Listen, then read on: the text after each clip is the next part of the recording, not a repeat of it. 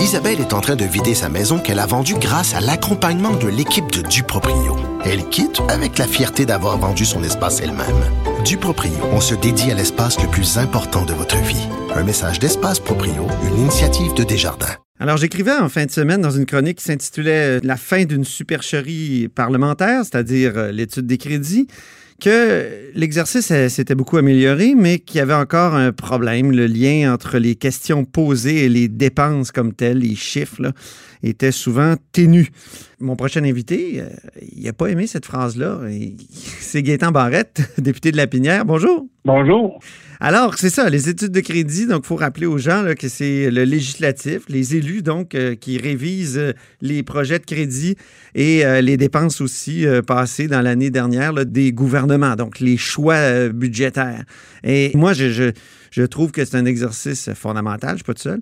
Et la critique que je, que je fais là, elle est faite depuis longtemps par plusieurs euh, personnes. Puis j'ai entendu cette année encore beaucoup de questions qui avaient comme pas tellement rapport avec les dépenses, là, euh, où le lien était très, très ténu. Vous, vous estimez qu'au contraire, euh, ça s'est fait de la, de la, bonne façon? Bien, d'abord, côté réforme parlementaire, c'est la première fois qu'on n'avait pas de questions posées par l'aile gouvernementale. Oui, c'est moi moi j'apprécie. ça c'était une bonne chose parce que nous aussi on, souhaitait ce genre de choses-là. Moi, j'ai été de ceux qui, dans le passé, a dit que euh, cet exercice-là, c'est pas compliqué, ça doit être un exercice où on répond aux questions.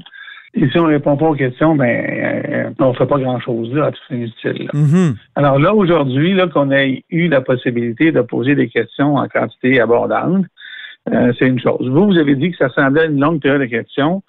Euh, moi, j'ai constaté que les questions qui étaient posées étaient des questions qui traitaient des crédits ou de l'intention des, des gestes qui sont posés à partir des crédits. Mhm. Euh, et la réduction de compte, c'est pas simplement une question de dollars, c'est une question d'utilisation des dollars. Et moi, dans les crédits euh, du Trésor, pour ce qui est des infrastructures et de l'autorité des marchés publics, euh, toutes les questions que j'ai posées étaient directement dirigées vers les dollars. Et j'ai pu faire la démonstration qu'il y avait dans le plan québécois des infrastructures, vous avez appelé ça une supercherie. Moi, je ne prendrais pas ce mot-là pour ce côté-là, mais je vais dire qu'il y a beaucoup de fumée et probablement pas de feu en dessous. Il y a beaucoup d'électoralisme dans ce qui a été présenté. Qu'est-ce que vous voulez dire fumée euh, et feu? Euh? Ben, regardez, moi, quand, je vois un gouvernement, et là, on parle de crédit, hein, pour que les gens nous suivent, là, c'est comme un budget à la maison pour ceux qui font un budget. C'est ça. Hein? Alors, un budget, là, on dit, d'ailleurs, ça s'appelle le budget. Puis dans le budget, il y a les crédits. Et dans nous, vous, moi, si on fait un budget, on se dit, ben voici, dans la prochaine année, j'estime avoir tant de revenus et voici comment je vais dépenser mon argent.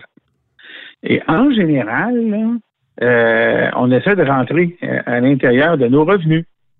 Ben moi, j'ai vu le PQI, le Plan québécois des infrastructures, et j'ai fait admettre au Conseil du Trésor que sur un plan québécois d'infrastructure, à 135 milliards de dollars, il y en avait 48 milliards qui n'étaient pas financés. Ben, ça, c'est un peu de la peau aux yeux. Là. Mm-hmm. Euh, euh, vous, votre budget, ah, ben, moi, je gagne 50 000 dollars par année, puis je vais en dépenser pour 70 000. Euh, si vous faites ça chaque année, vous allez être dans le trouble. Mais là, c'est ce que l'on fait. On annonce, et c'est écrit noir sur blanc. Moi, j'avais fait mes calculs. J'étais arrivé à 42 milliards. Je n'avais pas regardé le détail, je savais que 42, c'est déjà assez spectaculaire. Et le secrétaire du euh, Conseil du Trésor, très transparent, m'a dit c'est plus que ça, c'est 48. 48 sur 135, ce n'est pas financé. Ça va être financé sur les, sur les marchés étrangers? Ben, il va falloir qu'ils trouvent l'argent quelque part. Et ce que j'ai trouvé troublant, et je l'ai soulevé, c'est qu'à peu près la veille ou l'avant-veille, on les écoute, nous autres aussi, les crédits. Le ministre des Finances dit attention, à cause de la COVID, on va avoir une récession, donc les revenus vont baisser. La dette augmente, les revenus baissent. Alors, je vais la faire, l'équation, tout le monde va comprendre, là. On annonce un PQI à 135 milliards. Il y a 48 milliards qui ne sont pas provisionnés, on n'a pas cet argent-là. Cet argent-là, il vient des contribuables et des entreprises. Et on nous annonce que les revenus qui servent à faire la PQI vont baisser. et que la dette augmente, ben là, on s'approche beaucoup, beaucoup, beaucoup d'accroître du Père Noël. Là. Mais tout le monde. Mais est-ce que c'est pas la, stratégie euh, de, keynésienne, euh, pour reprendre le, nom là, de cet économiste qui proposait de, dépenser? Euh, c'est ça, de, dépenser en période de crise, même s'endetter beaucoup pour relancer l'économie? Sauf que c'est pas comme ça que c'est présenté. OK. C'est présenté comme étant un plan qu'on va faire, puis ce, ce gouvernement-là dit oui, oui, oui, oui, on va respecter nos engagements. On sait qu'il y a de la dette qui s'en vient à cause de la COVID comme telle. On a déjà augmenté à 135 milliards nos dépenses. Mais là, on ne les finance pas. Euh, là, euh, c'est parce que moi, je vois un problème là-dedans. Mhm. D'autant plus que la situation actuelle est inflationniste. Et je l'ai démontré par une autre question que j'ai posée. Si vous voulez, je vous la, je l'explique là. Oui, bien sûr.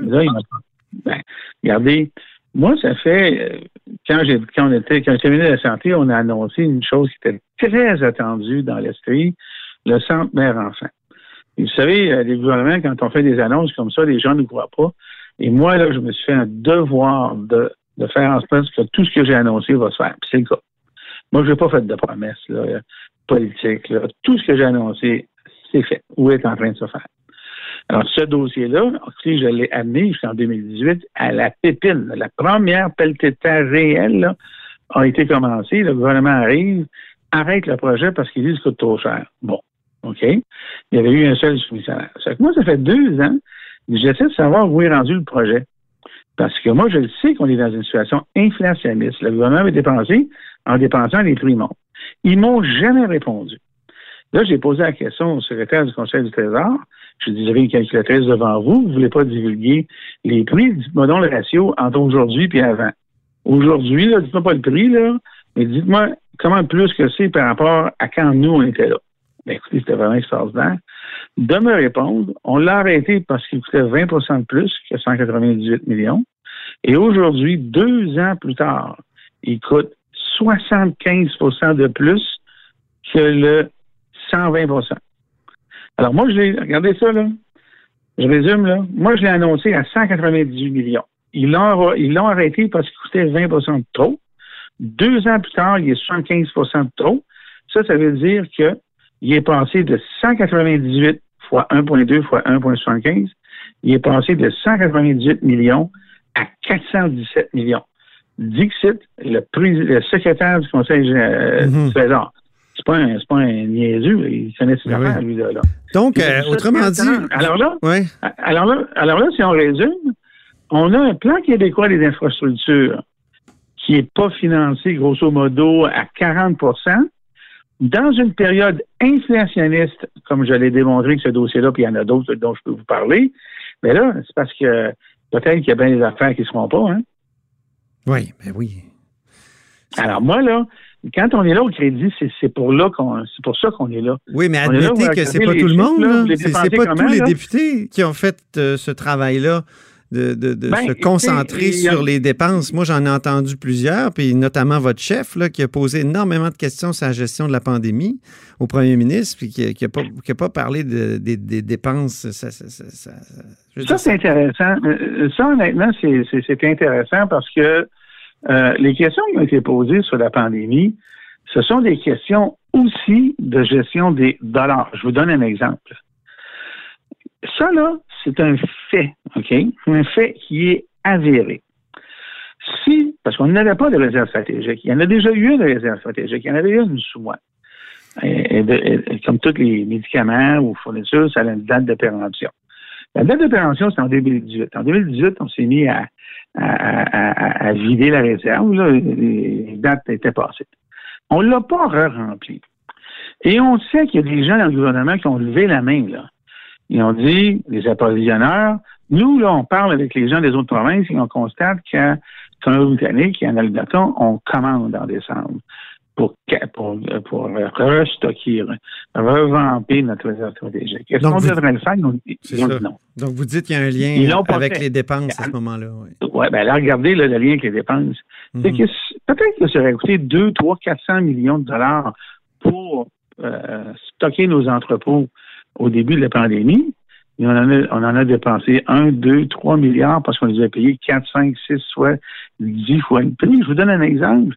Un masque chirurgical, là, euh, ça se vendait au début de la pandémie, c'est-à-dire en temps normal, à peu près 30, 35 sous le masque. Je sais, j'ai déjà été là-dedans. Mais ça a monté jusqu'à 4 dollars. Ben oui.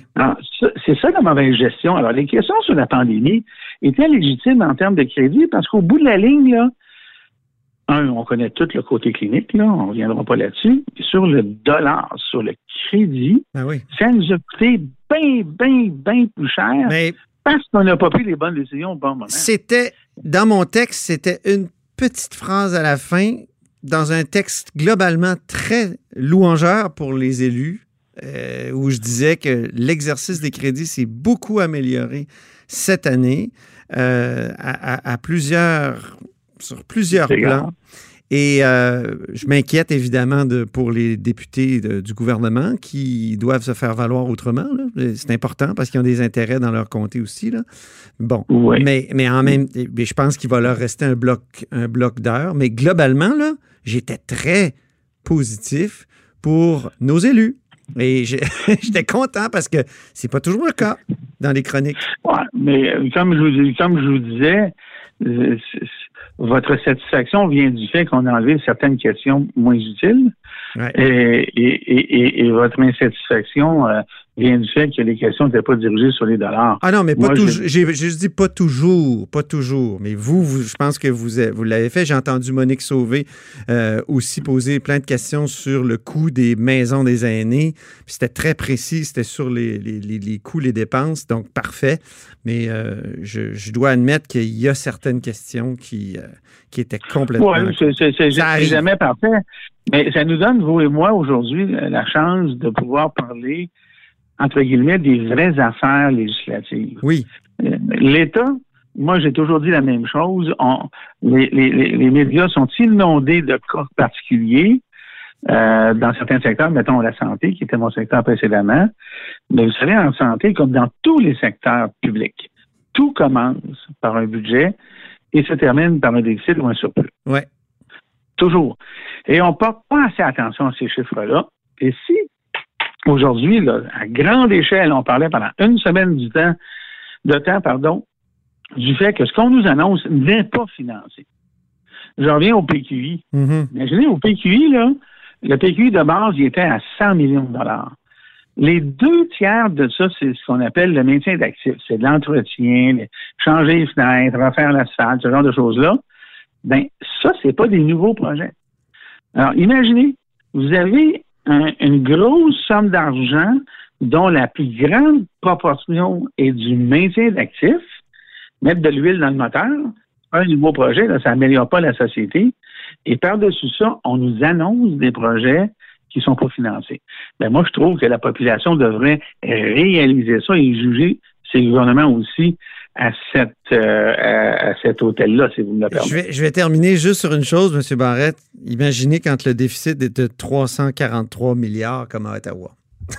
ben, c'est la même chose. Exactement. Alors, alors on s'est entendu qu'il y a des déficits ça rend difficile des investissements ultérieurs. Exactement. Alors là, on nous annonce, on nous annonce une baisse de revenus parfaitement compréhensible à cause de l'économie euh, impactée par la COVID. Mm -hmm. On nous annonce des grands déficits qui, eux, vont euh, vont entraîner euh, des changements sur les fameuses cotes de crédit, les agences de notation. D'ailleurs, au crédit, je l'ai soulevé, ça. Monsieur Barrel, je dois, je dois vous arrêter. Oui. Malheureusement, c'est tout le temps qu'on avait, mais c'était bien agréable de vous parler. Merci euh, d'avoir, euh, comme, comme vous l'avez dit, là, reparlé de cet exercice-là qui est, qui est fondamental en démocratie. Fondamental. En démocratie, c'est fondamental. C'est amélioré, moi je tiens à le dire. Oui, oui, oui. Merci beaucoup. Reparlons-en. Bien sûr. Donc, c'était Gaëtan Barrette, député libéral de Lapinière et ancien ministre de la Santé. Vous êtes à l'écoute de là-haut sur la colline.